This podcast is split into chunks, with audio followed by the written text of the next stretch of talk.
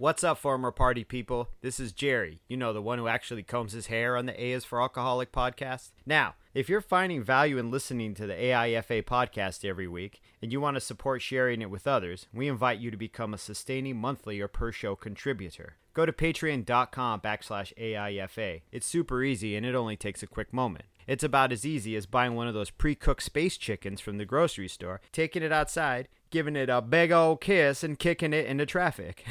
Why would you do that? Anyway, you do you, and I'll do me. Again, go to patreon.com backslash AIFA. And with that, people, let's start the show. A is for Alcoholic is a program about recovery. My name is John, and I'm an alcoholic. And my name is Jerry, and I'm an alcoholic. Join us as we go through the alphabet of alcoholism one letter at a time. So, I guess well, I'll just start. This is the uh, this is the fucking introduction to right. our very first um, uh, our very first uh, three way. Well, a podcast three way. So, welcome to A is for Alcoholic. Uh, we go one letter at a time. Uh, this week's letter was K, and we were going through a few different things, and I thought the K would be good for keeping it in touch or keep it in touch, keep in touch, keep in Yeah. touch with yourself. you know, Sure, yeah. yeah. sure. and our friend, um, our good friend Coda, um, was nice enough to join us on the program today. And um, I don't know how far back to go. I think, I mean, you guys have known each other since high school. Uh, well- right after right after high Right school. after high school, yeah. Neither of us were in high school when we met. No. I should have been in high school. Th- I think Jerry had recently dropped out of high school. When oh first- yeah, yeah. Um, but yeah, so um, Coda has has been an old friend of ours for a long, long time. Um, I've known Coda since 90, 1998. These guys have known each other for Jesus, Like, 92, 93. Yeah, right around there. Hmm. um, and uh, so Coda, you you have uh, I just kind of wanted to get your a little bit of your history and and your background, and I mean, obviously, it's all shared. We we all shared a lot of fucking stories and nights, and you you know um smuggling me away from a very bad situation with the police and you know different stuff like that so there's Oh, been- that are there's- you talking about the the smash flash incident or on yes Capitol Hill? well yeah Oh, the, the yeah sea cucumber? Yeah. Yeah. I got I got drunk and I fucking pulled my I took my pants down in a place and I wasn't thinking and there were people there that were not interested in seeing that kind of stuff and it was Is it where he does like the nice podcast version of I mashed my dick against a window in a blackout? basically and Coda was there. He's like get in the back seat fucking get down. No, I mean, as as I as I remember, we were we were just kind of milling around, and we actually went to like a dance club that was like you know kind of like down the street a ways, and we had all gone in there, and then I came outside for some reason, and there was like three cops standing outside, and I heard overheard them looking for a person fitting Shit. your description, so I quickly went back into the club and. And we dipped Oh, out of uh-huh. there like quick oh. as possible because I realized they were looking for you. wow Oh, yeah I can't now now that you say that I do have this vague memory of that it's all So- coming back. Oh, Yeah, yeah, that was we were. I, I mean, yeah, that was one of those things. I mean, it was all. It, it seemed like it was all well and good, and they're the kind of funny stories to tell. But if that had turned out differently, man, like that could have been a really bad, you know, thing. Could have been disastrous for Yeah, you you might have ended up with like a, you know, some kind of uh, registry offense or something. or, Yeah, but it Dude. called a blue dot. You would have been a blue dot, dude. yeah, man i'm so you know it's just like i'm i'm just glad that i wasn't supposed to be a blue dot that day um That's it. right but so i guess what I, what i one of the biggest one of the reasons i wanted to have you on is to kind of share like your story and you Okay. know your your relationship with alcohol and drugs and addiction and all that stuff because you've been sober now like what two is it two years yeah just over two years now. So my my my date was uh february 22nd is what i call the day that i got sober. February 21st is when Wow. i had a little kind of run in uh 2018 that is. Um so yeah i mean uh I I basically I mean I have a really long history as far as that stuff sort of goes. You know, it started back in you know high school more or less. Um, I was actually thinking about this last night. I was thinking, you know, you probably want to get into that. And I was trying to sort of go over, you know, the decades or whatever. And, and it goes back that far. I mean, you know, I mean, when I met you, Jerry, we were just out of high school, but we were, you know, pretty felt fair, well on our way. I mean, we, you know, we cracked 40s and smoked blunts like, you yeah. know, every day. And that yes. was like, that was yeah. part of the, that was part of the routine, you know, it was like, go up to Safeway, shove a couple 40s in our pants, walk out, you know, and then off we go. And so it sort of goes back like that far, really. And that was sort of the genesis of it. I would say that, you know, um, then you know there was the the summer of 1998 was a good example like you know when i met you we were fairly well into it too i mean what the first night i met you john like oh geez you guys had all dropped acid and like we drank all night long like the you know we walked into your house or whatever jerry was friends with you guys and we just proceeded to just get drunk and smoke and just party it up until the sun came up the next day i mean and then yeah some. that was yeah you know, and that whole summer kind of went like that. Really, I mean, it was pretty hardcore. And then I sort of made the, the, you know, I moved back to Arizona that in the next year, and that didn't end well. I ended up, you know, getting into harder drugs and sort of the boredom and that lifestyle. And so, I mean, I don't know. It just goes back a long way, man. It's it's it's always been it's been sort of a constant. But then, you know, working in the service industry and the bar industry and stuff in my late 20s all through my 30s and stuff i really didn't you know kind of hit my stride i mean i really hit my stride kind of the decade of my 30s it was sort of prevalent like everyday sort of thing for a good you know 10 years really up until the point that you know two years ago when i was in mm-hmm. my daily routine and you know had a little too much to drink on before i came home which was a nightly daily thing i got behind the wheel and i got into an accident on my way home and so uh, um, uh, it was my fault, so, and you know. Mm-hmm. So so going back to like high school and stuff like that, and and you. So I know that you, I know both of your your guys' parents, right? And these are these are kind, sweet, loving, like I have nothing. I've never had anything but a positive, you know, re- reaction and or interaction with these people. And so I have always thought like my alcoholism, and I think Jerry would agree with me, and I don't know if you would, Coda, that it's kind of inherent already and that my childhood traumas just kind of exasperated something that already existed within me would you say the same of of yourself or would you say it was uh, something that developed I, mean, in...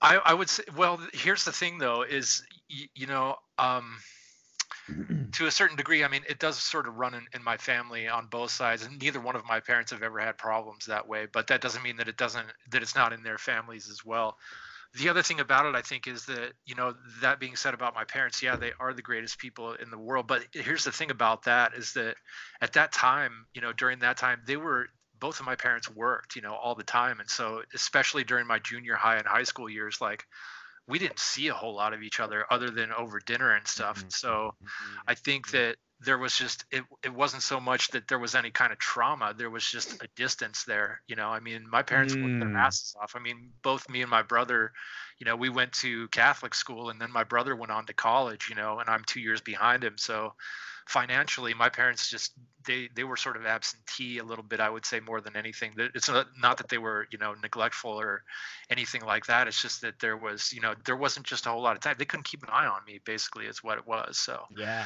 I think that yeah. really kind of contributed to what I mean. I was just sort of not like I was on my own or anything, but I was left to my own devices. You know what I'm saying? So, I mean that that definitely plays a role in it. I mean, when you're you know young people.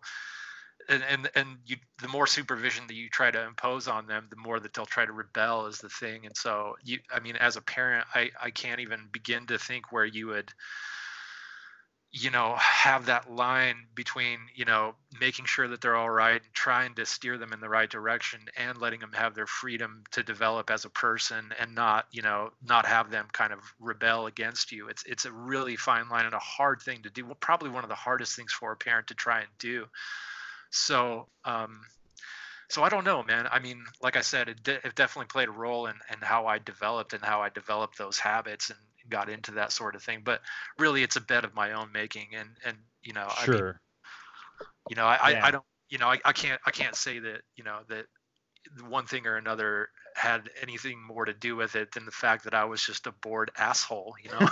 yeah, absolutely. And I've, you know, John and I've had this conversation before because, like, I can relate to you, Coda, because my dad was never around. He worked all the time, and so he left. Well, he didn't. I don't want to put it on him because that's just the way they did it. But Leanne raised us all, yeah, and we were all ape shit. There was four of us going fucking nuts. So she was just like, "Get out of the house." right. So yeah, I was once again like on my own in the desert, you know, running around and and I John and I have talked about this before, you know, and I always said, well, if if it wasn't these circumstances as a kid, me being who I am, genetically what I am, I just would have found a reason to drink. It was just Right. Tuesday. You know, like oh yeah, like my mom wasn't there, my mom yelled a lot, whatever it was, you know, like I'm awake, let's get fucked up, you know, like you know, yeah I, I mean there's there I, I think that maybe there's there's lots of different research about how you know there's maybe some genetics and and sort of Yeah. some and and even some sort of uh you know neurochemistry and biochemistry sort of things involved with it uh, personality type. Maybe that has something to do with it. I don't know. I, I think maybe it does to a certain extent not maybe that's not the you know end all be all factor but it certainly i think it has to do with me. I mean i've always been prone that way. And and and a lot of human beings are you know i like stuff that makes me feel good. I like stuff that makes Yeah. me feel good right now. It's just you know i mean all of us are kind of hardwired to a certain degree with that factor you know and so it's just a matter of how how you know how willing you are to jump right in with both feet. And i've always you know just one of those people. I've always been willing to go for it you know i mean and that's part of it but you know that being said there's there's lots of different things but really i, I think what it comes down to is just a you know there's lots of different things to factor in but but in the end it's it's always just you know it's what you choose to do and and and i chose to go that way for a long a long time Um, so- yeah. but we, but i mean um, you know it is what it is i you know right, right. I mean, I think we all. I think that was a that's a common thread. And you say stuff like, "I just want to feel good right now, and I want to jump in with both feet." And I think that every single one of us, it was like, "Oh, here's somebody else who doesn't think I'm fucking crazy, and in fact, might be crazier than I am. I should go Yeah. hang out with them." You know Right. what I mean? And so, Like and somebody who will not only encourage my crazy behavior, but somebody who will, um, co-sign it, who dude. won't, it will co-sign on it, right? Like, well yeah yeah i mean well i don't know man there was there's I don't. I don't know that that was it between us as far as being friends and stuff goes. I, I think it goes much further than that. Like, like with Jerry and with you, John, it was, you know, we we were we were gonna be friends right away, no matter what. I mean, I, I just feel like that. Like the first that first night I was talking about when we hung out, dude. Like, Mhm. I don't think we didn't hung, hang out like after that for you know maybe a day or so. Like we we were just always, you know, it. And Yeah. some people are like that, you know. Some people, Yeah. and especially at that time in your life when you find somebody who's, like you said, willing to sign on to the crazy and endorse it and all that. But like some people are just meant to be friends, you know. Some people just immediately click like that, dude. And you know, I mean, uh, and and we did, you know, and and that's I, I've always felt sort of blessed that way, regardless of the fact that some of those times were stupid crazy, and really Yeah. like you know, I mean, I I I don't regret any of that shit, guys. Like I really don't. I can't say that I do. I mean, I. I mean, I, I can I can say that you know some of the things that some of those decisions that that I've made along the way have affected my life in a negative way. But shit, I mean, I'm telling you right now, I wouldn't trade any of those times, dude. I just No, wouldn't. I agree with you 100%. I'd even say the only things I don't even regret, it's more like I cringe at things like when I hurt someone's feelings or when I was mean to someone or I took some, you know what I mean? Like when I did something mean to like one of you guys. But yeah. other well, than that, all that other shit is just learning, you know, Yeah. just having to get to this point. And, So- and, yeah, it was some of it was really fun. You can't deny that. I mean, I would not. No, and you've you've brought this point up too, Coda, because I remember talking to you after we started this podcast, and it was one of the earlier episodes, and you you said to me on the phone, you were like, I got to push back here because it, I can't remember if it was me or Jerry or who somebody said something to the effect of like, oh well, so much bad shit, and he's and you were like, there was a lot of fun stuff there, and and so I mean, I I don't want to. I mean, if it wasn't fun, we wouldn't have done it. If we didn't think of when when I'm 21 years old, I'm not really thinking of the consequences of my health or relationships and stuff like that. And and so I don't I wouldn't say that I necessarily regret it because it got me here, but there certainly were actions that were that could have been that that were detrimental to my development as a human being. sure. So sure, no, no so, question about so, that. So a little bit, of, uh, it's a little Yeah. bit of both. So I agree I- with you that I don't want to, I don't want to sit in regret or just to admonish the entire, the entirety of my past, right? Yeah. But but and again, I, and it doesn't make any it doesn't make any difference, right? We can't sit here and go, oh, if only I had done this, then that would have been Right. better. Because and that's no that's idea. the crux of it really and and like you said too that's you know one of the reasons uh, i mean we we're here now because of all of those things and so uh, I, I guess my point is i wouldn't i wouldn't trade me now you know for for someone that could have been or should have been or would have been had i done something Yeah. else you know what i'm saying like I, I just i can't think that way and i and i and i don't want to like i i you know um and, and it's not that i don't uh really really like the fact that I am not drinking anymore, the fact that I have gained a certain um, this this time of sobriety, it's been I mean, it's probably been one of the best things to, to happen in my life. And at this time in my life, I don't know if I would have, I don't know if I was ever ready for it before is the thing, you know, um, because it's one of those things, you know, we've talked about this before too, is that you, you can't, you can't really do it for someone else and you can't do it because, you know, you think your future may turn out, well, I mean, you, you can do it because you think you want a better future for yourself, but you have to do it for you and you have to do it because you want to do it, you know? I mean, Maricopa County, the justice system did have something to do with my decision. See that right now. But in the end, at the end of the day, like I could have gone back to doing what I was doing before when I, and all of my legal problems were, you know, cleared up. And I did do that. I had a DUI in 2010 when I lived in Seattle, and I got through that. I stopped drinking for like six months, and because I had to do that therapy thing where they would randomly, you know, P test me, and so and I failed a couple of those, which cost me money and time.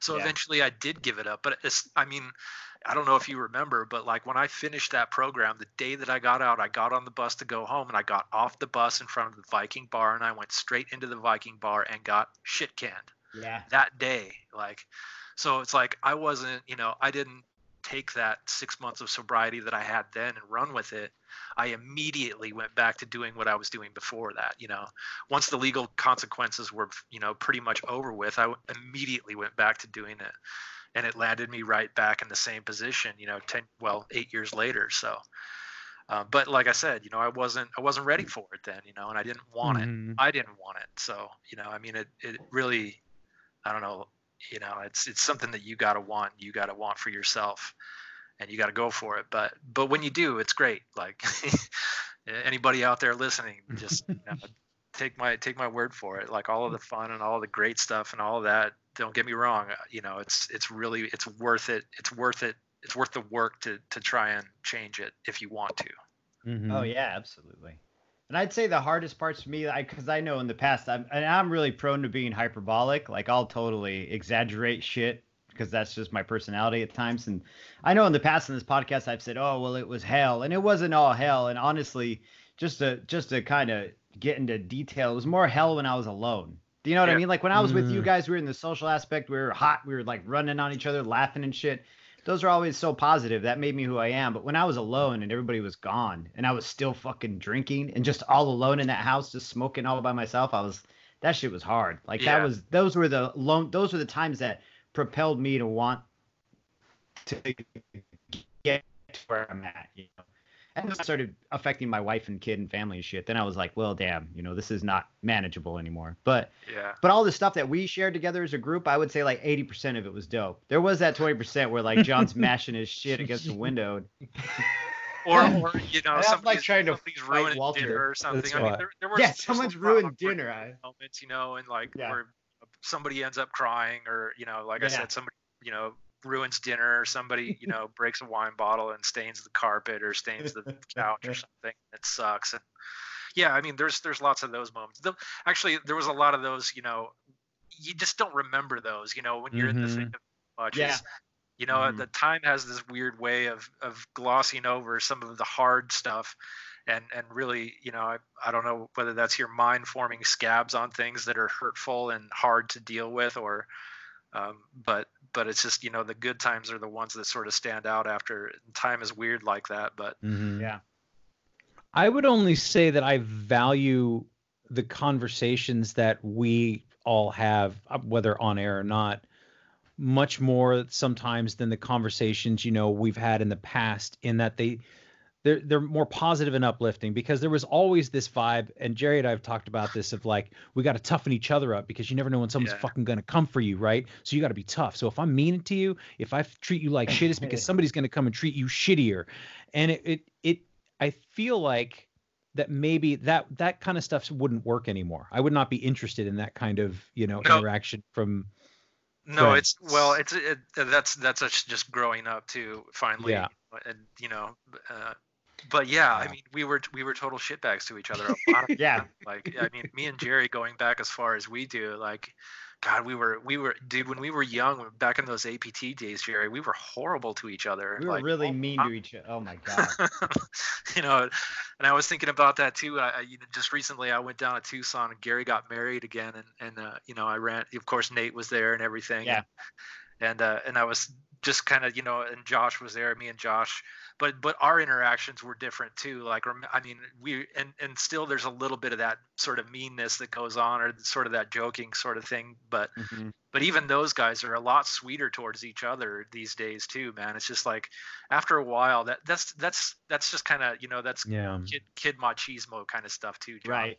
Mhm. we all sort of grow out of that eventually you know kind of shit but I feel so like Coda and I brought it a little bit too into the group from Tucson, you know, being graff Yeah. riders, and then we brought it in. We're like, toughen up, Johnny. Come on, you gotta make your nuts sandy. Come on. Re- dude, that's- yeah, that's I what re- we- You know? we did we did we we rode the shit out of all you anybody that was from any place but arizona we we kind of took it out on a little bit Apologies. I think I had a no, it's fine now. uh, But I just remember one time going having a fight with Jerry all drunk, and I was like, "Listen, dude, this is not fucking Arizona, and APT is not here, so shut the fuck up." And APT was like the graffiti writing crew. I was like, "I'm so sick of hearing about it. Like, it doesn't fucking exist anymore. Get Yeah, over dude. it." Like, John, John just got us together to air out his resentments, dude. This is No, what oh, man, that's- he- he's- and and and he's and, he, and he's perfectly uh he's perfectly welcome to Jerry. oh Oh, no, yeah, he's absolutely is, yeah. so so one of the things I want to talk about, and I don't want to spend. I mean, I we could talk for hours about the drunkalogs. I mean, we've got 20 years to to go over, more than 20 years, Jesus. But um, so Jerry and I rarely, if ever, I had that. I had one car for a while there, but I sold it as soon as I I couldn't get it to work. And Jerry never drove, but you had a car, and so you drove a lot yeah. both intoxicated and otherwise and you like that was just right i mean that was that was par for the course any Yeah. given night Absolutely, absolutely. Like I said, even after that first one in in 2010, and and and and when I had that DUI in Seattle in 2010, I got rid of my car like pretty much first thing, and so I didn't get a car until I moved back here to Arizona in, in 2012 because I didn't really need mm. one. You don't really need one in Seattle. Um, but I did get one as soon as I moved back to Arizona, and I was really good about not driving, you know, wh- after drinking for about, I don't know, man, I'd say about a year or two, and then it just I fell right back into it. Like driving drunk, especially. I mean, my the bar, of course, is the same. You'll hear the same story from everybody that ever gets behind the wheel of a car when they're drinking, and that is the bar was only about a mile and a half away from my house. yeah So I would get off work and I would go to the bar, and all I had to do was make it that mile and a half home, and I was good. And I did that every day. Like I did that drunk mile and a half every day. So, so it wasn't a, it wasn't a big deal, you know. I mean, to me, it was just you know, and that's that's the that's the fallacy of that thinking though is that. You know, I mean, it only it only takes one time to make a mistake, and it's just such a dumb thing to do. Like nobody was seriously hurt in the crash that I had, and and uh, I'm really lucky about that too because it was pretty gnarly. Like, so can you Really? can you go over that that day yeah, sure. Like- just like any other man. I was. It was you know springtime. I was.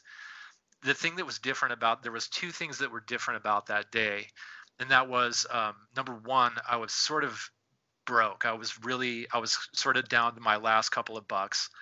Um, so I was at the bar after work. I'm I'm a painter, and so um, you know trades guys are notorious also for you know hitting the bar after work. So it was just kind of part of my whole thing was just you know sit with the boys and you know have a few after work or whatever. But I was down to my last couple bucks, and so I was sitting there. I was feeling kind of sorry for myself or whatever. But then I had this pressure washer that this guy wanted to buy from me And so I remember sitting there at the bar and I was like, you know, I didn't, I hadn't even had like, you know, my usual complement of, of uh, drinks or whatever. And this guy comes up, this guy Butch, and he was like, hey man, I want to buy that pressure washer from you. Here's a hundred bucks. I'll give you a hundred bucks for it. And I had paid like 50 bucks for the thing or something. So I was just like, score, right? You know, like, dude, the yeah. worst thing that you can do, you know, anybody, especially if they're kind of depressed, a little bit down on their luck, is like wait till they get about half cocked and then give them a hundred bucks while they're sitting in the bar. yeah, yeah. that was just like okay. So that was the only two things that were different about that day, man. It was another day just like any other. It was like a Wednesday or a Tuesday or a Wednesday or something, and then so you know that hundred bucks just and, and I and I sat there for a longer than I usually do um, I was usually I get off work a little bit earlier, so you know I'm usually home by before sundown. You know, and because I had that extra hundred bucks, I sat there for another I, I don't know how long, maybe an hour, hour and a half. But the sun had gone down, and you know it was dinner time, and I was about an hour and a half or two hours getting out of there later than I usually do.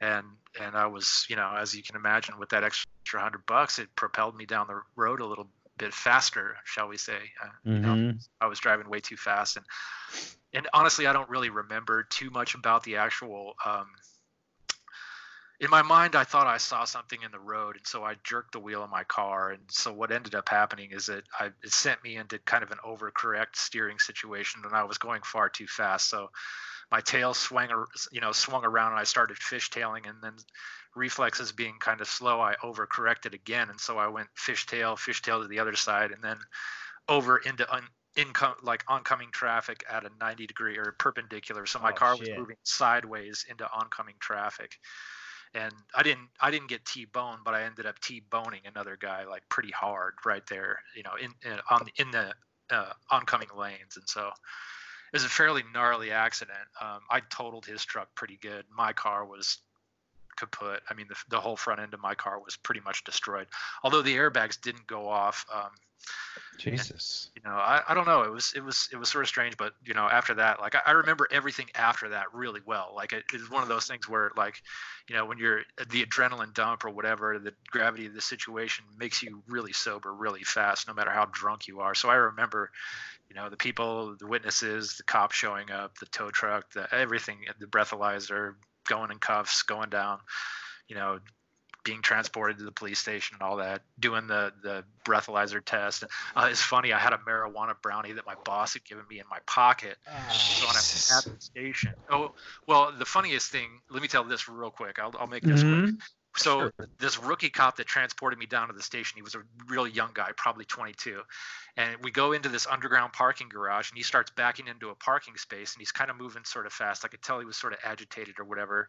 young guy, he's raring to go or whatever, and he slams his police car into this pillar, trying to back into this oh. space. Oh and so and he, like he hit it pretty hard man because he fucked up the back of the cop car like and so after they breathalyzed me and stuff they emptied my pockets but before that happened the, this commander guy comes in and he was like uh, you know i got to ask you these questions because you know the officer hit was basically in an accident he's like are you okay do you have any pain or do you feel like you've been injured or anything and he was kind of looking at me funny and I could tell it was sort of a serious question. He didn't know which way I was going to go with it. You know, he, he didn't know if I was going to start, you know, holding my neck and calling a lawyer or whatever. And I was just yeah. like, no, whatever, man, it's totally fine. Like, I don't think your cop car is okay, and you may want to check on your rookie over there because he's probably going to get, you know, shit for the rest of his career from the rest of the guys. But then, so basically, long story short, I was really cool about it. And so from then on, the cops were nothing but like super sweet to me. Like the guy, when they were searching me, they found this. The guy found the marijuana brownie, and he looked at it and he asked me what it was, and he smelled it, and he looked at me funny, and then he crumpled it up in his hand and threw it away in the garbage disposal in the in the wastebasket that was standing right there. Mm-hmm. Like he knew what it was.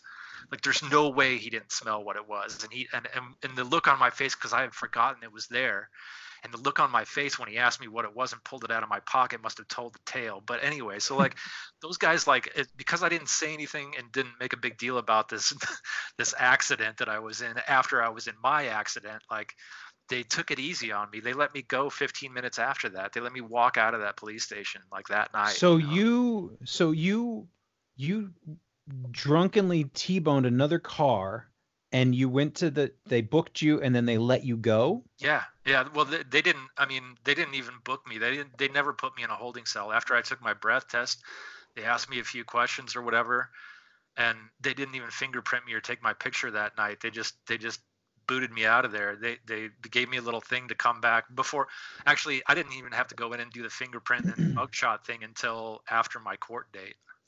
Jesus so they, yeah they just okay. it, my mom called them or my mom knew that i had been in an accident. So my mom came and picked me up and as soon as she got there they pff, later dude. Um a minute in the holding cell until after you know and the other guy was fine. The other yeah. The, well, I mean, I, I think they had some minor injuries. I you know I did get it a thing from my insurance company that that you know they were asking for their medical bills to be paid and whatnot. Um, they both received mm-hmm. some minor treatment for you know bump on the knee, and I think his wife said that she messed up her back. But from what I understand, like they're they're kind of, I mean, um, they they were both sort of living off um, uh, government assistance and Mm-hmm. They're sort of uh, I, I'm not I'm not sure how to describe them other than the fact that that they're they were sort of just kind of skating by anyway, and the the fact that they that I hit them probably improved their lives by a lot. Just I, mean, I hate to say it that Jesus. way. It's, uh-huh. it's not how I mean it, man. Like I I'm you know but like the circumstances everything being equal and everything the money that they got for their injuries from the accident probably set them up for another good long while the way that they were living so what was the fallout eventually because because it wasn't shortly thereafter that you had called me and I think you had called Jerry and yeah. and going back just a little bit like what was your perspective on the fact that Jerry's Jerry gets sober in 2014 and I get sober in 2015 and you and I had been in contact after that like yeah. did you have any sort of like what were your thoughts on like oh my friends are out of the game or Oh no, no, I mean, I was just kind of to tell you the truth, guys. I mean, I was just kind of going about my business. Like I, I kind of knew, um, you know, in the back of my mind, it was one of those things that I kind of ignored a little bit. I mean, we hadn't been in really close touch for a, a number, you know, a couple Yeah. of years at that point and Jerry, like I don't, I don't think I did. You and I had contacted one another before I gave you that phone call in probably two years. Yeah, it'd been about So- two years. Yeah. And it was one of those things where like I knew about it kind of secondhand. Um, I knew that you had gotten sober, and John, I knew that you were, but um, like I was, I was really scared, and, and I knew that something had to change, and I knew that you know the process that I was going to go through was going to be like you know you, you have to stop drinking anyway. But at that point,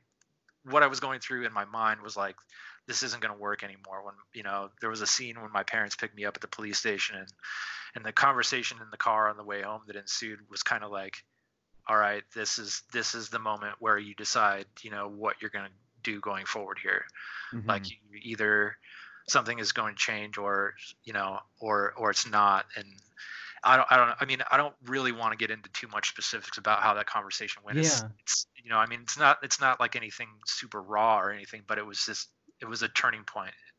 So for me, it was, it was okay. I need to make a decision here, and and and I want to stop drinking. I need to stop drinking. I I want to save the relationship with my parents and my family, and and I want to live through this. Because at that point, it was kind of like, well, do I really want to go on here? Because that was the question I was asking myself: was, do I want to go through this, or do I want to just kind of take a powder now, sort of thing? So Mhm. You know, um, Yeah. and so, so uh, you you had contemplated suicide absolutely. seriously Yeah, sure, sure, Yeah. I did. Yeah, I, I would say absolutely at that moment, the way that I felt in that moment, Right. you know, thinking about what I had done, you know, I mean, it's, it doesn't really dawn on you that you might have killed somebody until you almost killed somebody, you know, and Yeah. then think about the reason why you almost killed somebody and how stupid and selfish and and just all of those things kind of it, it's one of those moments where all of the nu- denial that you ever had in your life about about your substance use and your alcoholism or your abuse is just that veil is just that veil of denial is ripped away in a moment you know in that in that one second that it takes you to lose control of the car and then you impact is just like all of the denial denial is ripped away and it and it can never come back you know you you can't you can't ever you can't ever see things the same quite the same way again you know and so like i Mhm. said that was part of the decision making but but in, in that in that moment the way that i felt there uh, it, it was definitely a moment that i contemplated like a, an easier way out shall we say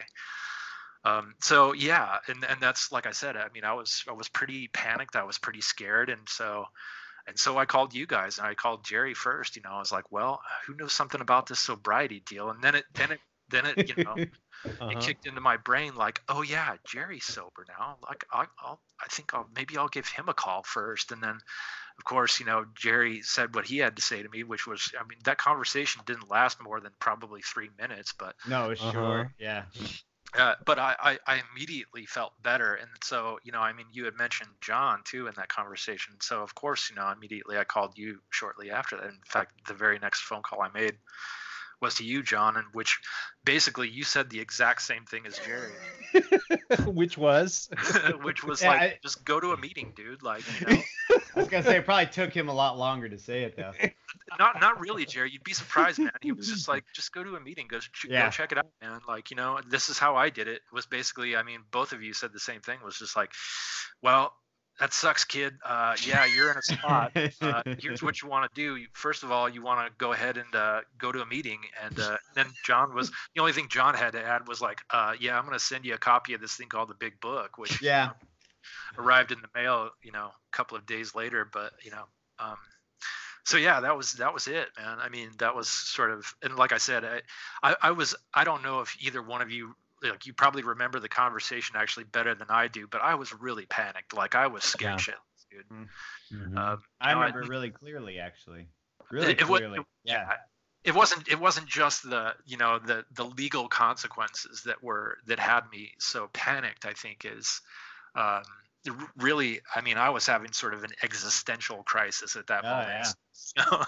and and just to know that somebody had sort of been through that before just to, like i said even three minutes on the phone with with the two of you both of the conversations were fairly short but like that 15 minutes probably did keep me from you know walking around the corner and blowing my brains out so uh, yeah it's good. I mean, well uh, what was i'm i'm happy to take phone call anytime um but yeah yeah i mean no it was it was a trip dude and i could hear the panic in your voice like i really did and i was like oh shit because we always used to joke because because Coda's the oldest. He always has been the oldest of everybody. And it was, he would always like, we'd have some problem with a girl or have some issue or have something, need some advice. And he'd be like, John, let me give you some of the Uncle Coda sage like advice right now. you know, and he and so it was it was kind of like like I heard it in your voice and I was like he's really fucking scared. I don't think I've ever heard him like really scared before, you know, and it's like okay, we'll take it easy and and you know, I mean go to a meeting I guess is because I didn't that was the only thing that helped me. And now you did that, right, for a little while. Yeah, the first six months, yeah, um, mm-hmm. yeah. First six months, I, I went pretty steady, um, uh, but then, I, yeah, six months. The first six months, yeah. Um, but you found, and again, like it's it's not for everyone. It doesn't work for everyone, and, and not everyone's gonna gonna jump to it. Um, you, how would you like describe that transition from that six months and going, yeah, this was really good and very helpful and something, you know, I'm glad is there to like, well, I kind of just do my own thing or.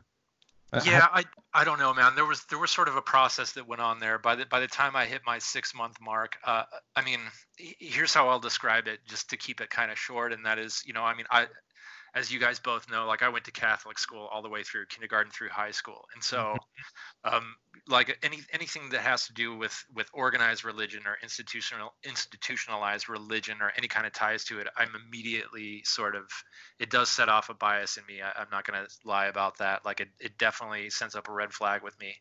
But here's how I feel about um, how I started to feel about AA is the same way that I feel about church and religion, and that is there's some really really great things about it. The core principles of you know Christianity and and most most of the world's religions are really they're at their base at their core they're really excellent.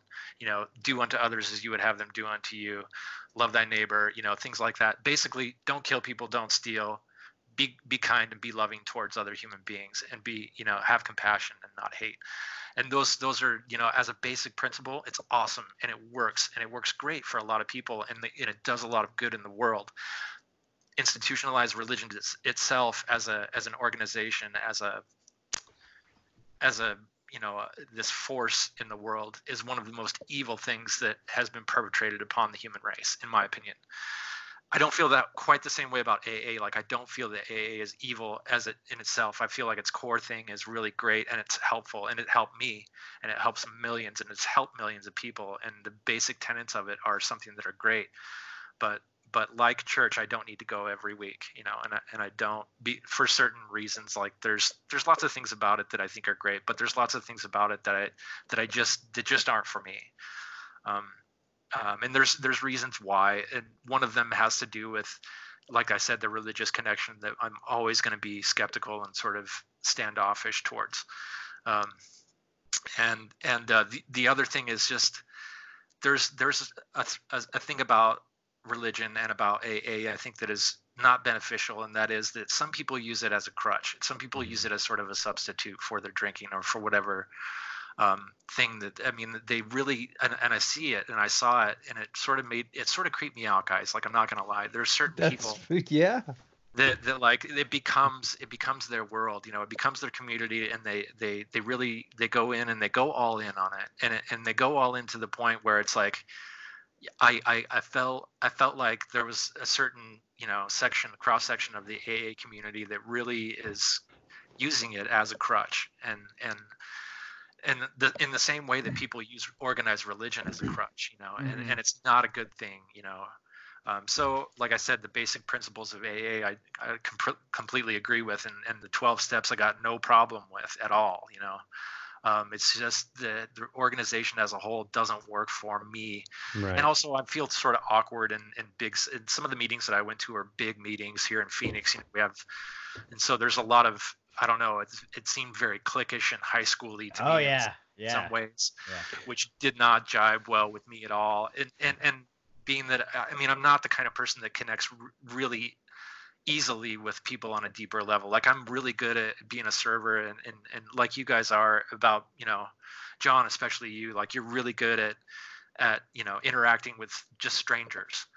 Um, I, I have a tougher time with it, but but just connecting and making really solid friends is something that doesn't happen with me very often, you know, and it, as I gotten older, it's even less more so. So, um, it, it's, it's hard for me. It, it, like in a social situation, I always felt sort of awkward in those bigger groups. Um, and so, like I said, there's a lot of different reasons why I stopped going to the meetings, but um, yeah, but so, I've, I've, made it work for me. You know, the, like I said, the principles of AA are, are sort of my base, but but I, I feel I, I, feel like it it wasn't really, you know, and and I felt like I wasn't really contributing anything back. You know what mm-hmm. I'm saying? And and and that was sort of one of the pillars of the AA thing that I do agree with, and and I didn't really feel like my input was going to be constructive, shall we say? Like I, you know, I mean, if I wasn't going to be completely positive and all in, I felt like I really didn't have any business being there. So, uh, well, I'm, I, I want to push back on one one thing, and I'm not promoting the uh, i'm not i'm not here to promote any program you know for anybody at all and certainly not aa but when you say people use it as a crutch i would i would say a couple things. One i would much rather people be using that even if it does seem a little bit overzealous and crazy than using alcohol or drugs. Um, and i know you would agree with me on that I, but i do right? i do. And also i think that it can be valuable in a way any sort of program of of recovery any sort of program of living as a transition right so you found something that you could work with and then transition into creating whatever works for you right, right, right. so yeah, the way that it was described to me is like those those core tenants just the core tenants not the people who are running the meetings in phoenix not the people who are running the meetings in you know in oregon or california or anywhere but just the things that were written down a long time ago um, they just make sense as a way of living that's better than what what I was doing before. Definitely. You know? Yeah. And, so I think of, that yeah. that transitional being able to have that and and learn that and I when I think back to like the way that we were li- I don't want to say the way we were living but the things that were acceptable to us as a way of living you know, like you remember coming over to my house and I'm just like, yeah, we don't do the dishes anymore. We just put a fucking curtain up and a sign that says enter at own risk.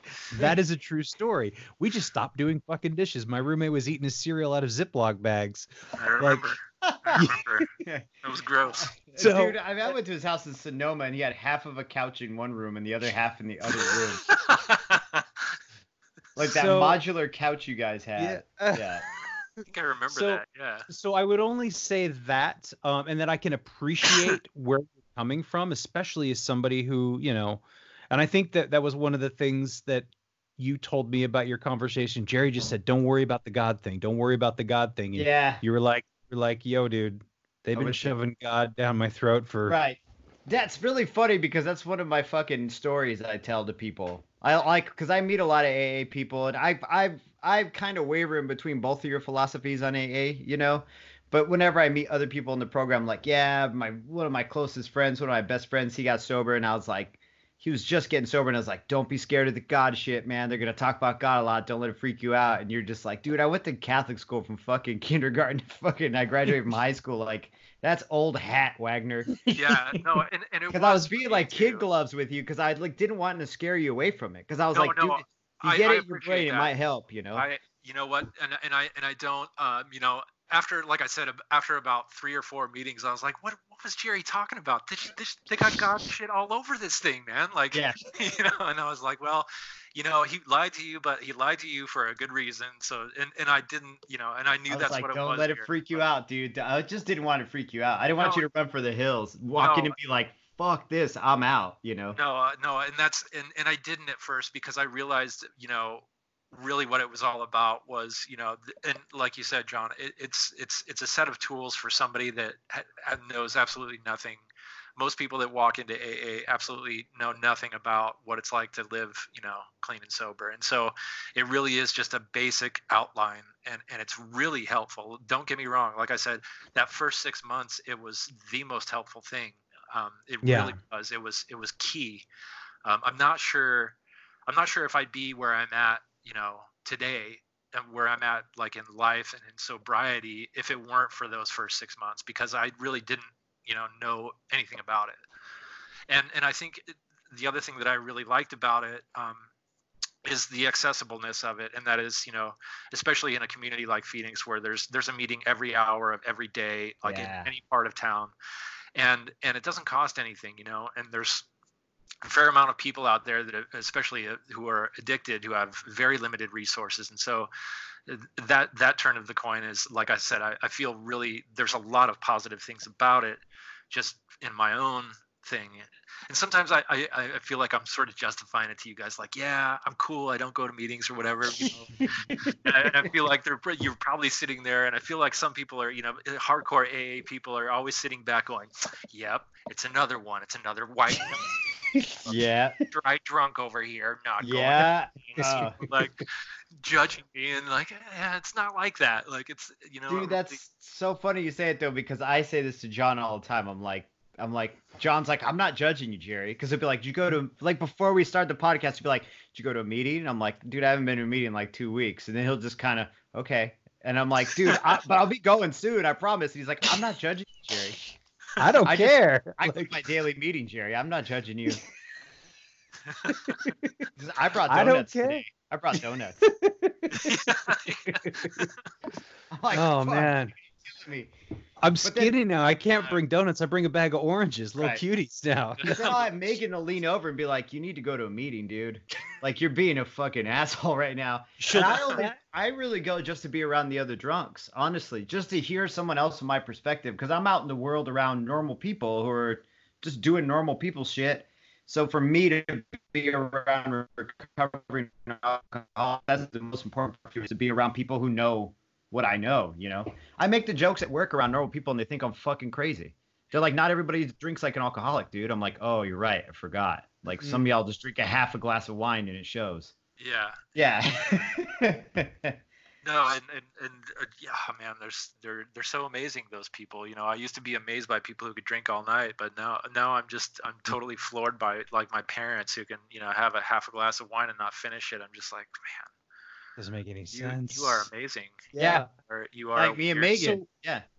I could. I don't want to gloss over this because I mean there were, you were very fortunate in the consequences of the accident that you were in. Mhm. You, but I there were consequences. Um, Sure. and you can you just like, explain a little bit of like the legal part of what happened and what you had to go through? Sure, man. Because I of mean, the accident. it's it's fairly similar just about everywhere in the country, really. I think nowadays, um, and that is, you know, you. Uh, basically, I, I kind of got lucky in the timing of mine too, because my first DUI in in Washington State was in 2010. This one was in 2018. If it had been a year earlier, see, they give you a seven-year grace period in Arizona. If you have two DUIs or multiple DUIs or one um, one coinciding with the other within seven years is considered your second one. And on your second one here in Arizona, you do mandatory jail time, which is not the weekend kind of thing or the the work release like I did for mine. Although they did take that into consideration. So basically, the penalties are you know they vary depending on if you get a lawyer and stuff. But I mean, the long story short is um, it was cost me and it's still costing me because I have a breathalyzer thing in my car, which I have to have, you know, for 18 months.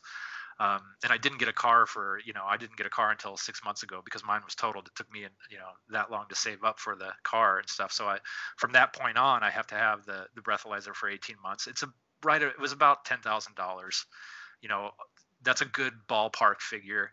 It's going to end up probably being more than that. You know, once it's all said and done with the increase in my insurance rates, and uh, the month some of the monthly fees that I have to pay for the breathalyzer, for instance, and then you know there's twenty five hundred dollars I paid a lawyer and and uh, th- but you know all told it's it's you know ballpark figure it was around ten grand. I did a weekend in the Maricopa County Jail, followed by a week of of uh, work release, which was I got released in the morning at 6 a.m. and then I had to return to jail by 10 that night to sleep. It's usually 12 hour shifts, you know. So if I had to, usually it's you know you go out at six, you go back in at six.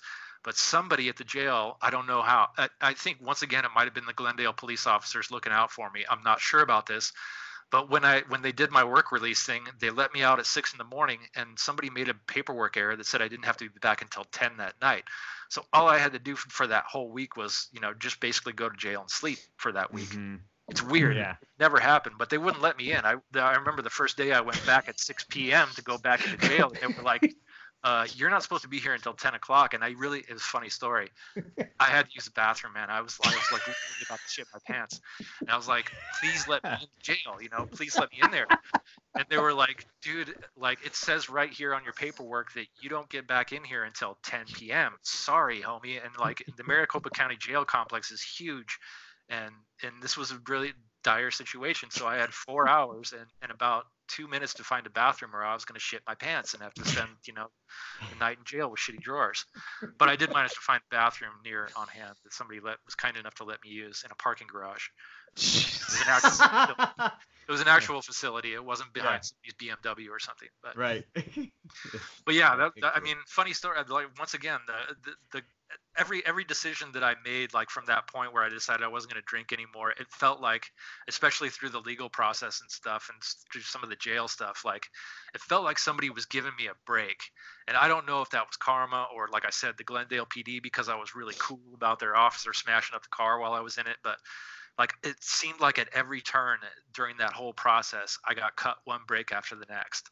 And i really did. Like um, they gave me after that the week in jail i had to have an ankle monitor on. I was on house arrest for 45 days.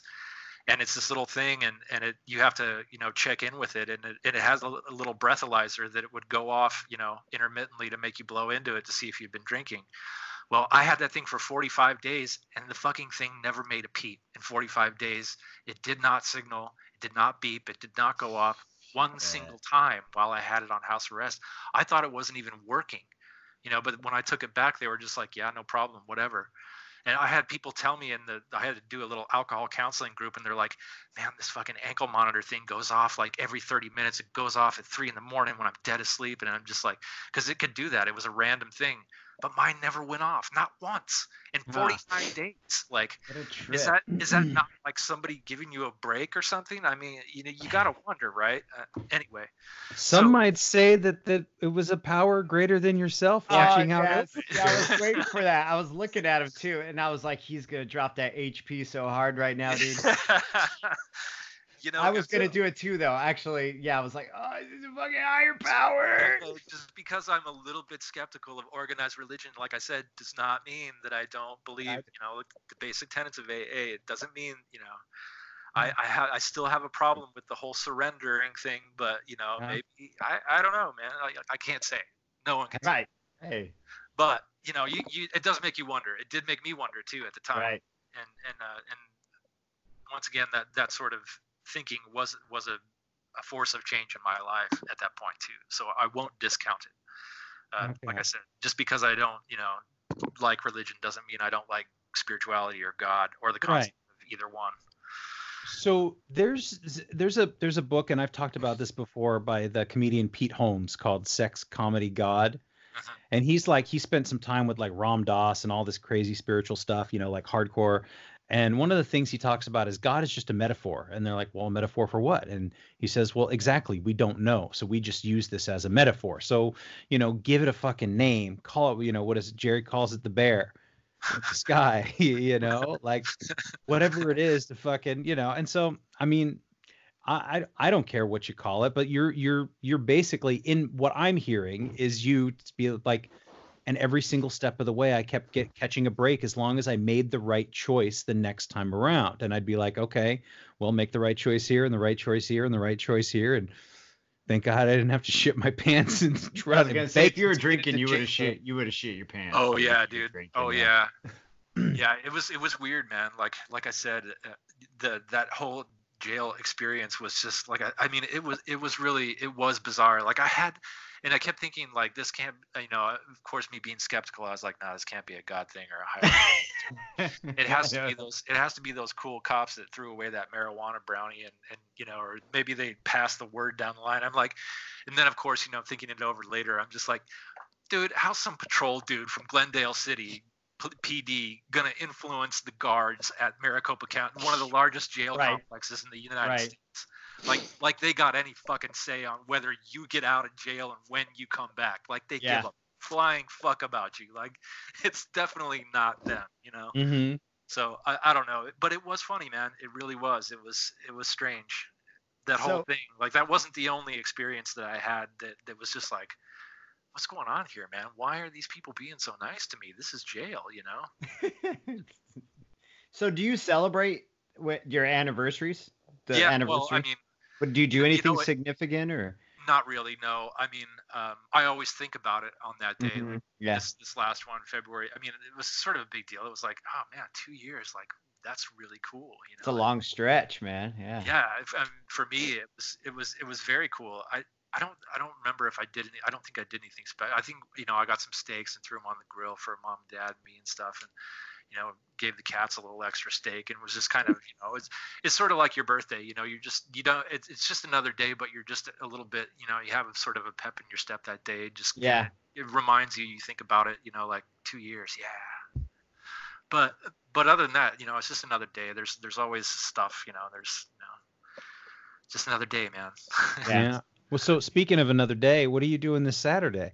i don't know um nothing really like i'll have i asked mom to make a cherry pie that's about it dude Like, Yeah, that's- birthday Yeah. pie. Yeah. I forget that all you guys, man. It's you, it's John, and then you, and then my little brother, and then my wife. Yeah, all y'all are in March. yep and then danny Yeah. Klein is the same day as me Mhm. Oh, I forgot DK's. Yeah. And Will Will's birthday is on the 17th of March. that's right yeah and Um, do you still talk to will I yeah, I've talked to him a couple times. He invited me up. He wanted me to go run a half marathon with him and Tycho in Portland, and I just don't have the money to go do it. I don't have the money to fly up and you know like. So I told him we'd have to plan something for like this summer or something like that. that'd be cool so Um, will's in portland or he lives in Portland, uh, taking care of his. I don't know, taking care of his dad or living close. He wanted to live closer to his father. yeah cool. Um, so he's doing or something like that, or aunt or something like that. But he's he's closer to family there. Um, but yeah. Um, so I I always ask this because, and this is something that like uh, Jerry and I always talk about. Basically, the whole conversation is like, what are the things we do to fucking stay sober every day, and what are the challenges, and like, do you have like a personal program in your daily life, in your weekly life? Is there, I mean, how do you? I mean, shit is completely different now, right? It is like. Yeah, I mean, to a certain extent, although there's a lot of stuff that's the same, and and I don't know, man. For me, like, uh, I don't know. There's life is still life. It, it it's really awesome to be sober, and there are things that I do daily as far as um, you know. You you have you have like a physical routine that you're in. Um, I I do too to a certain extent. You know, other than work, I try to walk. I try to remain. Basically, mine's kind of a three thing. It's it's just keeping keeping my body physically in as best shape as I can, which is, you know, if I'm feeling like if I'm not sleeping or something, or it's just like, then I'm not you know i'm not getting up and moving around enough other than work. The other thing is like just just downtime. Like I, I have a couple of hobbies like my guitars and some woodworking stuff that like i do it's it's one of those things where i do it whether i want to or not kind of thing like it's it, sometimes i don't feel like doing it but i do it anyway because it keeps me busy it keeps my mind occupied and it also it just seems to just generally make me feel better about things even if i don't want to do it at the time. It's kind of the same thing with the physical stuff like sometimes i don't want to go get out and go for a walk or go outside and work on my car or do some yard work or something like that. Nobody wants to do that stuff but you do it anyway. And once you get like halfway through it you're totally fine with it. And that, when you're done with it you feel a hell of a lot better. So and the third thing is just i mean it's just I, I don't. The third thing is really just trying to not be negative. You know, I catch myself doing it all the time. Mm-hmm. I still do it all the time. Where yeah. I get into this little mm-hmm. funky, funky negative Nancy kind of frame of mind, and it's just it's just a conscious effort to not do that. When I'm doing it, I know I'm doing it. When I recognize I'm doing it, it's a conscious. Like one of the hardest things for me to do is just to like grit my teeth and go, fucking stop doing that. Like fucking quit being so negative. It's not like that bad. Like and and that's just it man. That that's the only thing that's really different is just catching myself getting into that negative frame of mind and saying you know literally sometimes it comes down to you know having to physically force myself don't do it. Like don't just don't do it. It's not you know and and it works and it works for the most part. And sometimes it doesn't though. And sometimes i just you know sometimes i just go to bed and stay in bed for a couple hours or until the next day and then the next day i wake up and it's, it's all new and it's and it's fine. And and it's okay that i have days like that. It's okay to have a bad day you know and i got to cut myself some slack for it every once in a while but but it's not okay to have a bad day like every day just just to have a bad day like and that's what i used to do all the time like if I wasn't having a bad day, I'd find a reason to have a bad day so I could go have a drink. You know? right. Yeah, I, dude, I remember there was plenty of bad fucking days. Be like Jerry and I would talk. Oh shit, man. Yeah, I don't know, man. Coda's kind of fucking grumpy today, dude. I don't know what's up. dude, I and, and you know, like I, I I'm still that way, and I try. Like I said, sometimes it's just a it's just a, a it's a force of my it's like one of the hardest things i have to do too is to bend my will and to stop doing that you know? Mm-hmm. and i can tell yeah. when i'm doing it too because you know my roommates or my cats will be walking on eggshells around me and just like oh okay now i know why they're doing that. I'm being a dick today like you know? Yeah, stop being a dick mate. That's all it is man. Just what do you have to be a dick about? Like you know? Mm-hmm. so so you didn't make a whole lot of money this week and you know whatever like you know? So what so, eh, let's hope it's the worst thing that happens to you, right? I yeah, mean, I, yeah, most definitely. I mean, I don't know. So, so yeah, they're they're. I don't know. I, I think a lot of people when they're when they're first getting sober too is that they think that once once you do attain a certain amount of sobriety that things are going to be like this completely different thing. Your whole life is going to change, and that's not necessarily how it happens. I mean, it happens gradually sometimes. Like it's just and the way that the way that my mind works is different and i realize that now but i, I didn't notice that change while it was happening.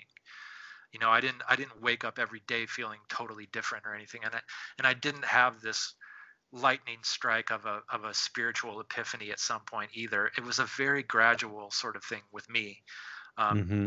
and and that that way of thinking the way of changing my thinking has been a gradual thing.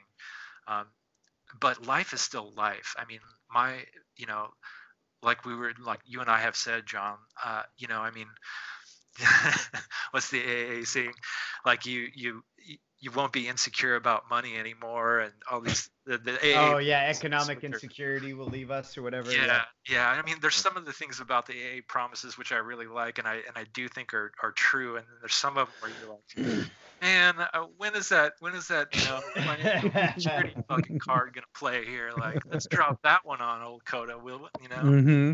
But but uh, life is still life, man, and it's still hard sometimes, and you still feel negative, and and you still have bad days, and and uh, you still wonder, what am I doing? Where am I going? How will I get there? Sort of thing.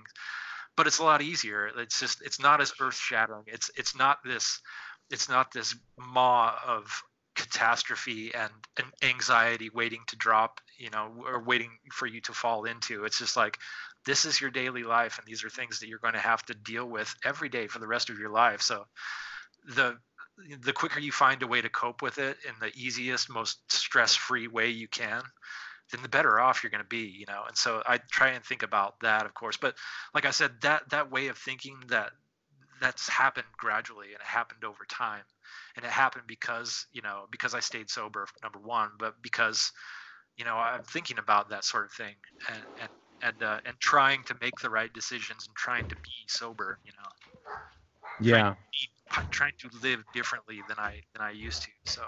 Yeah. so no yeah. man.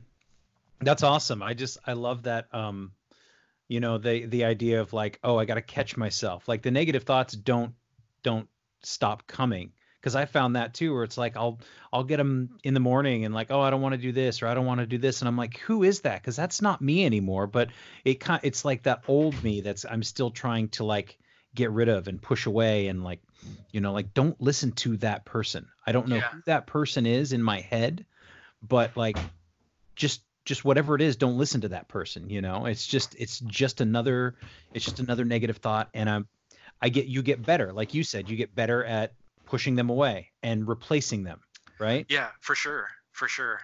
And Uh. and you do and, and you do kind of realize that it is that old that old nagging voice. You know, I mean, um, I I had a I, I, I had a short time in my life, in my early twenties, where I was into some hard drugs, heroin. To you know, you know this, and Jerry knows this, but and and I remember when I when I quit that, I did it, you know, a sort of mommy and daddy rehab. I had like three Percocets and a and a puke bucket. Basically, is how I how I got off heroin. But and that's a whole nother story. But um, but I used to have dreams. I remember after I had you know kicked heroin, I used to have dreams about. I would have heroin dreams, and they were really intense about you know about um, using again and that feeling and the taste in my mouth and things like that. And they were really powerful dreams, and they would kind of bring back the craving and bring back the this little demon, you know. And alcohol was kind of the same way, although it's a little bit different. I find um, at first, you know, sometimes I would have these dreams, but and this this happened to me just a couple of nights ago. I fell asleep and I had this dream where it was kind of like the old times, and and uh, you know we were at the you know at a bar drinking with friends and things like that but it made me really anxious. Like I, I kept thinking to myself in the dream like this is wrong this is wrong and I, I i was i was it was more like a nightmare where i was just like oh fuck i'm fucking this all up again. Like this is not the right thing. It wasn't like the pleasant like oh heroin or oh a drink. It was like oh fuck. Like this can't be happening. It was such a night it was such a nightmare of a feeling too and i remember waking up and, and thinking to myself wow i'm really glad i had that reaction instead of it- I'm, I'm glad the dream was that I that I felt that way in the dream instead of like oh this is fucking awesome. Like I didn't feel that way at all. Like it was scary you know? I mean it scared me in a bad way not in a way like you know the boogeyman's gonna get me but like you know like oh dude I, I just threw this all away you know kind of Yeah. thing Mhm. it was such a such a bad feeling to have that the you know to have the drink dream you know? Yeah. um and I don't I, I I can't remember where I was going with that John um well I, I just i mean, appreciate you sharing like the the dreams and i don't think jerry you haven't had one in a long time Not a while. Every time I'd wake up though, I'd like I told John I'd like pat myself down like a bomb went off. yeah. Like I'd be like I'd sit up and be like fuck, you know, not like a nightmare, but I'd wake up and like touch myself and be like, am I drunk? yeah, and yeah, I felt the same way. I'd be like, fuck, I'm fucking up. I have to do this again. Like I gotta do this all again. Fuck, I don't want to do this all over again. This sucks, you know. But then my body's still doing it. And I'd be like, yeah, it's just so funny. I relate so hard when you're like, fuck, because that's the exact same feeling. And I So wake up and pat myself. I'd even look at Megan and she'd wake up and be like, You all right? And I'm like, I'm not drunk, am I? And she's like, No, dude. Go to sleep, dude. You're not drunk. Yeah. Yeah. no, and- I I got I it had such a, such a relief too. It's like ah, Yeah. like Ah. I don't gotta do all that shit again.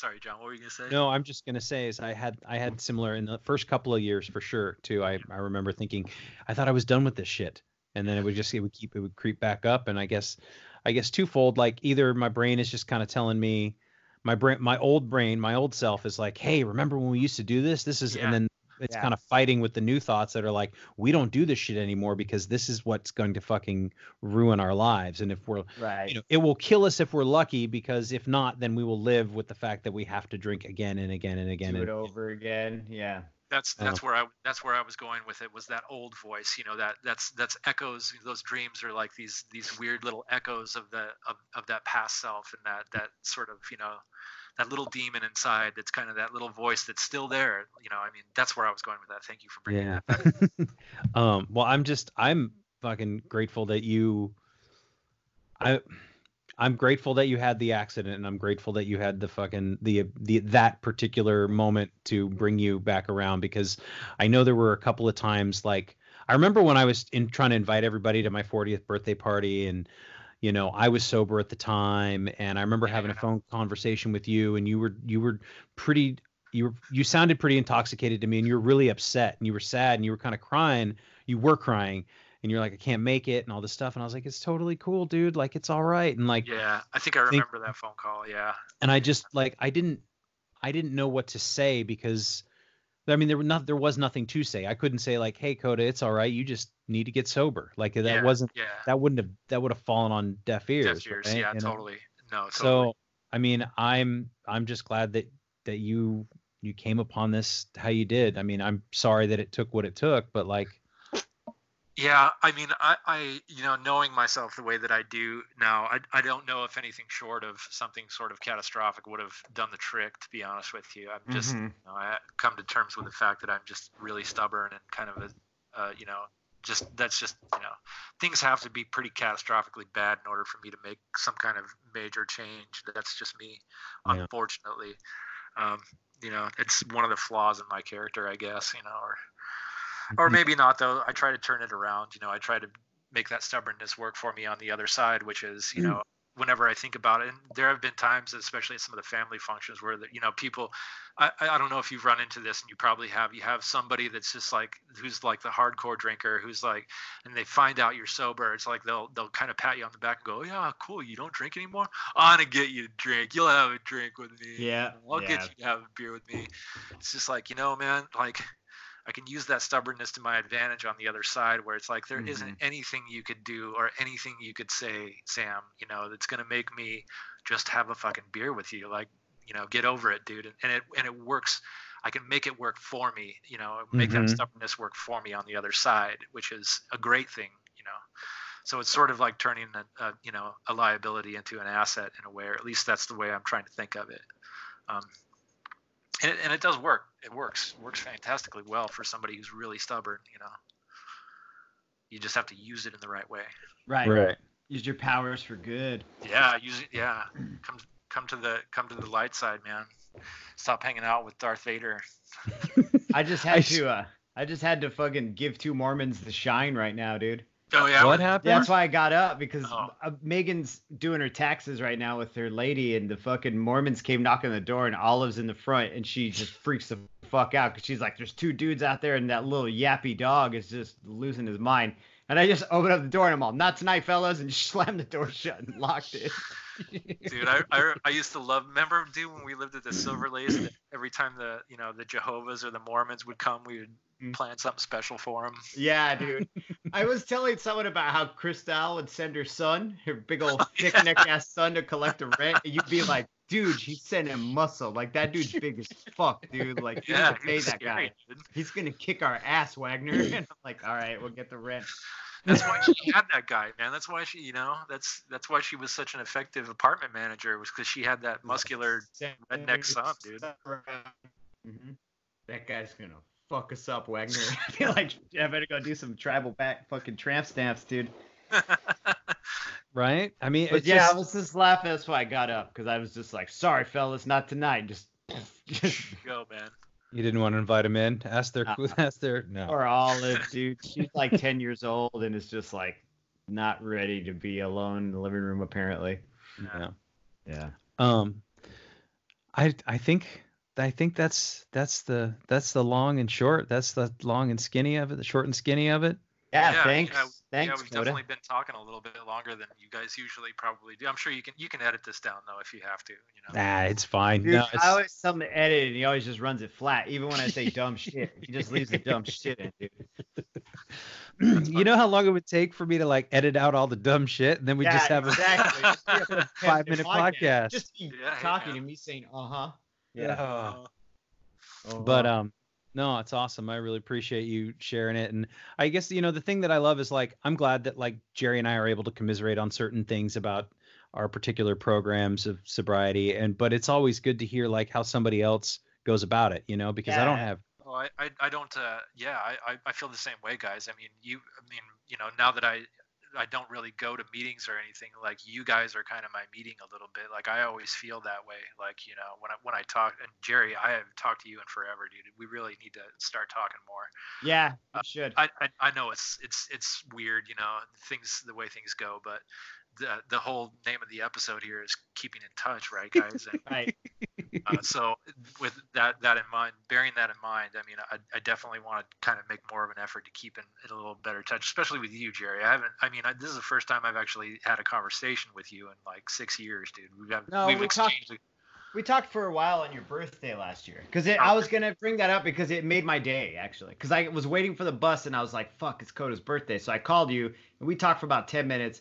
You were telling me you had been sober for a year and you were selling guitars on Reverb Nation. Oh yeah, yeah. And then we kind of talked a little bit, and then I hung Yes, up the talk last year.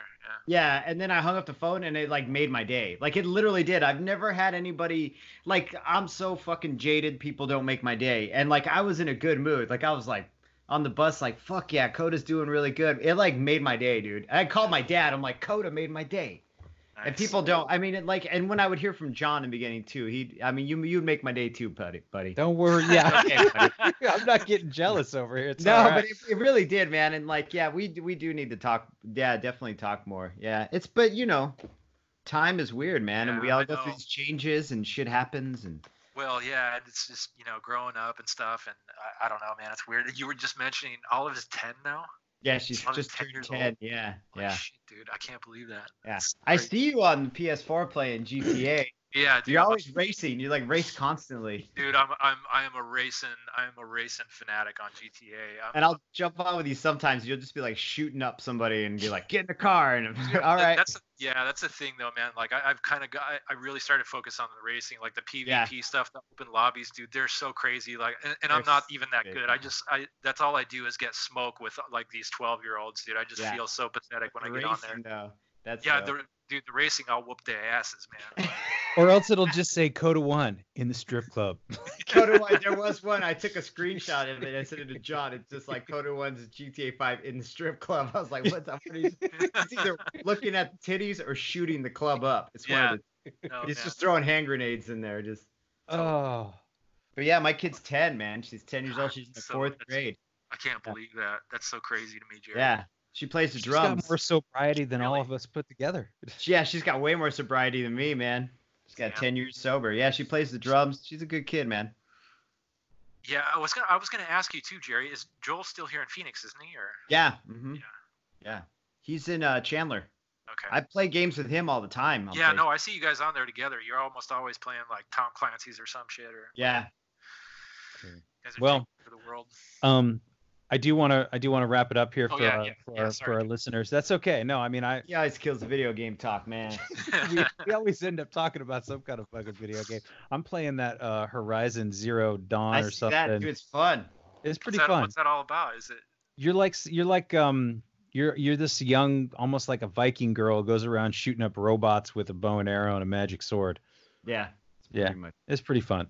Um, but yeah, so awesome, dude. I'm thank you for uh, sharing and keeping in touch. And I think it's important. You know, we talk all the time about like connection and being connected with people and how important it is to sobriety and It is. recovery and shit and just like checking in, man, and like not getting stuck in your own fucking head and your own fucking world because that's Yeah. what we're really good at. I think we yeah, it really is. I mean, it, it's it's important to keep in in touch when things are going well, um, so that you can so that you can call when your things aren't going well. You know, Yeah.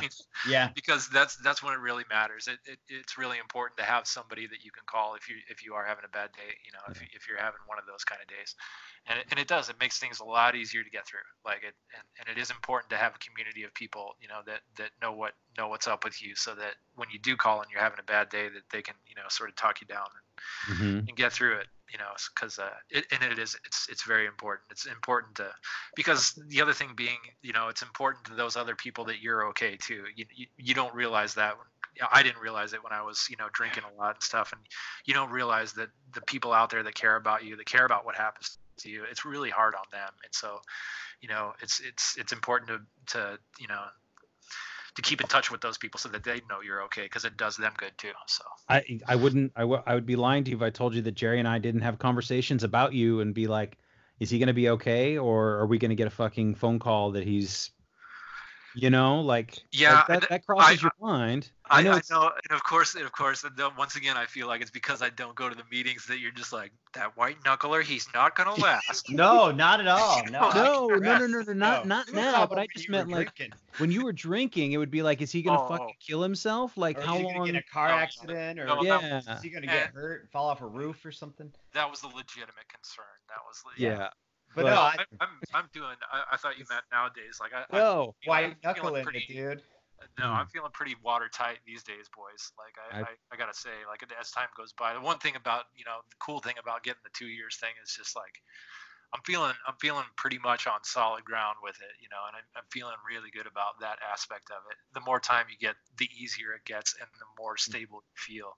It's a it's it's really it's pretty sweet actually. I gotta say.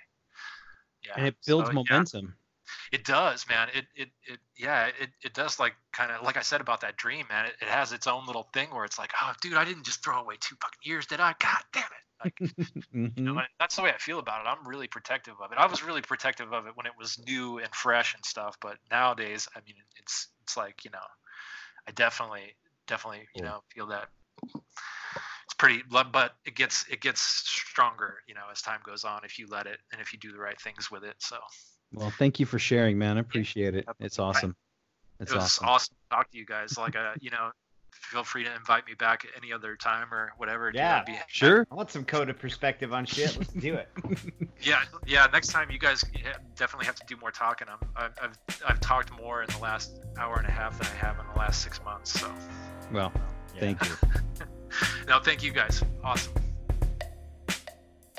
Thanks again for listening. Our music, as always, is by Neglect. You can find more of his stuff at neglect.bandcamp.com.